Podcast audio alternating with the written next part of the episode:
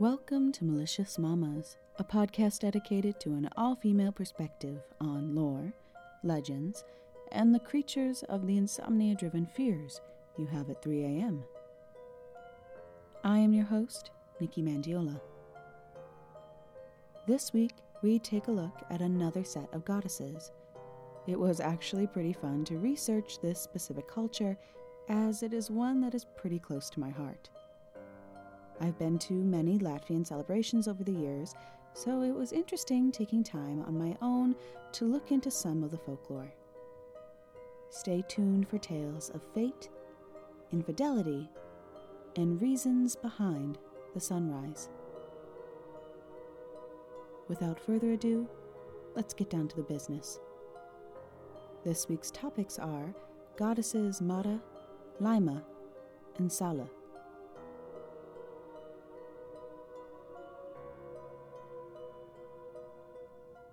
We start first with Mara, the highest ranking of all Latvian goddesses. She is considered Mother Earth, and other goddesses are considered to be her assistants. Mara is the patroness of all female duties, such as children and apparently cattle, as well as being the patroness of economic activities like money and markets. Due to her title of Mother Earth, she is also the goddess of land. Rounding out all of her duties, Mara takes care of humans in the afterlife. While her male counterpart, Dievs, handles human souls, Mara looks after their bodies. As an all powerful being, on August 15th of every year, the festival Maras is held in her honor.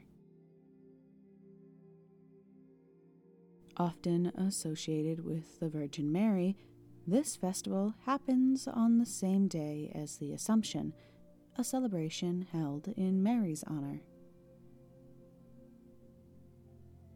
Mary isn't the only female deity Mara is associated with.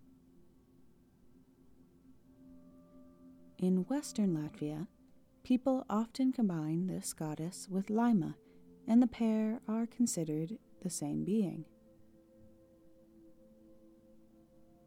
This brings us to our second subject, Laima, the Baltic goddess of fate. Along with that, she is responsible for childbirth, marriage, and death. Laima is known as the patroness of pregnant women, which accounts for the birth rituals held in her honor taking place in the late 19th century. Offerings of hens, sheep, towels, and woven materials were collected, and the official rituals were performed only by women in pirtis, or saunas. Laima wasn't always alone with her duties. Her sisters, Karta and Dekla, took care of specific aspects of fate. While Karta handled the fates of children, Dekla was solely responsible for adults. In modern folklore beliefs, the goddesses were combined and referred to as the three Laimas, a whole deity with three different components.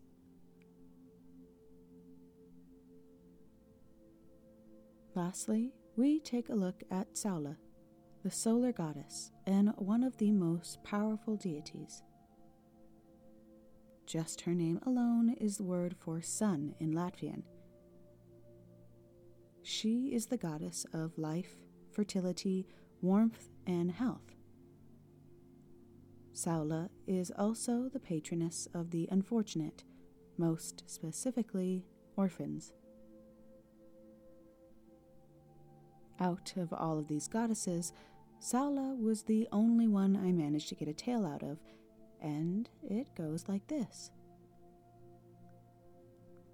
Saula and Menes, the moon, were wife and husband.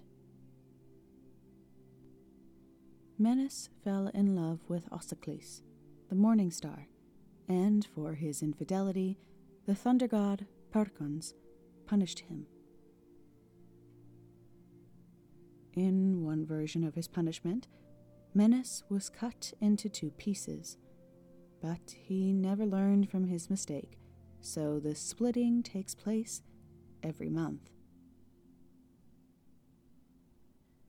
In another version, Saula and Menes divorced, but both wanted to be able to see their daughter, Semet, or the earth. Due to this, the sun continues to shine every day, while the moon comes out at night. On that note, let's conclude this episode.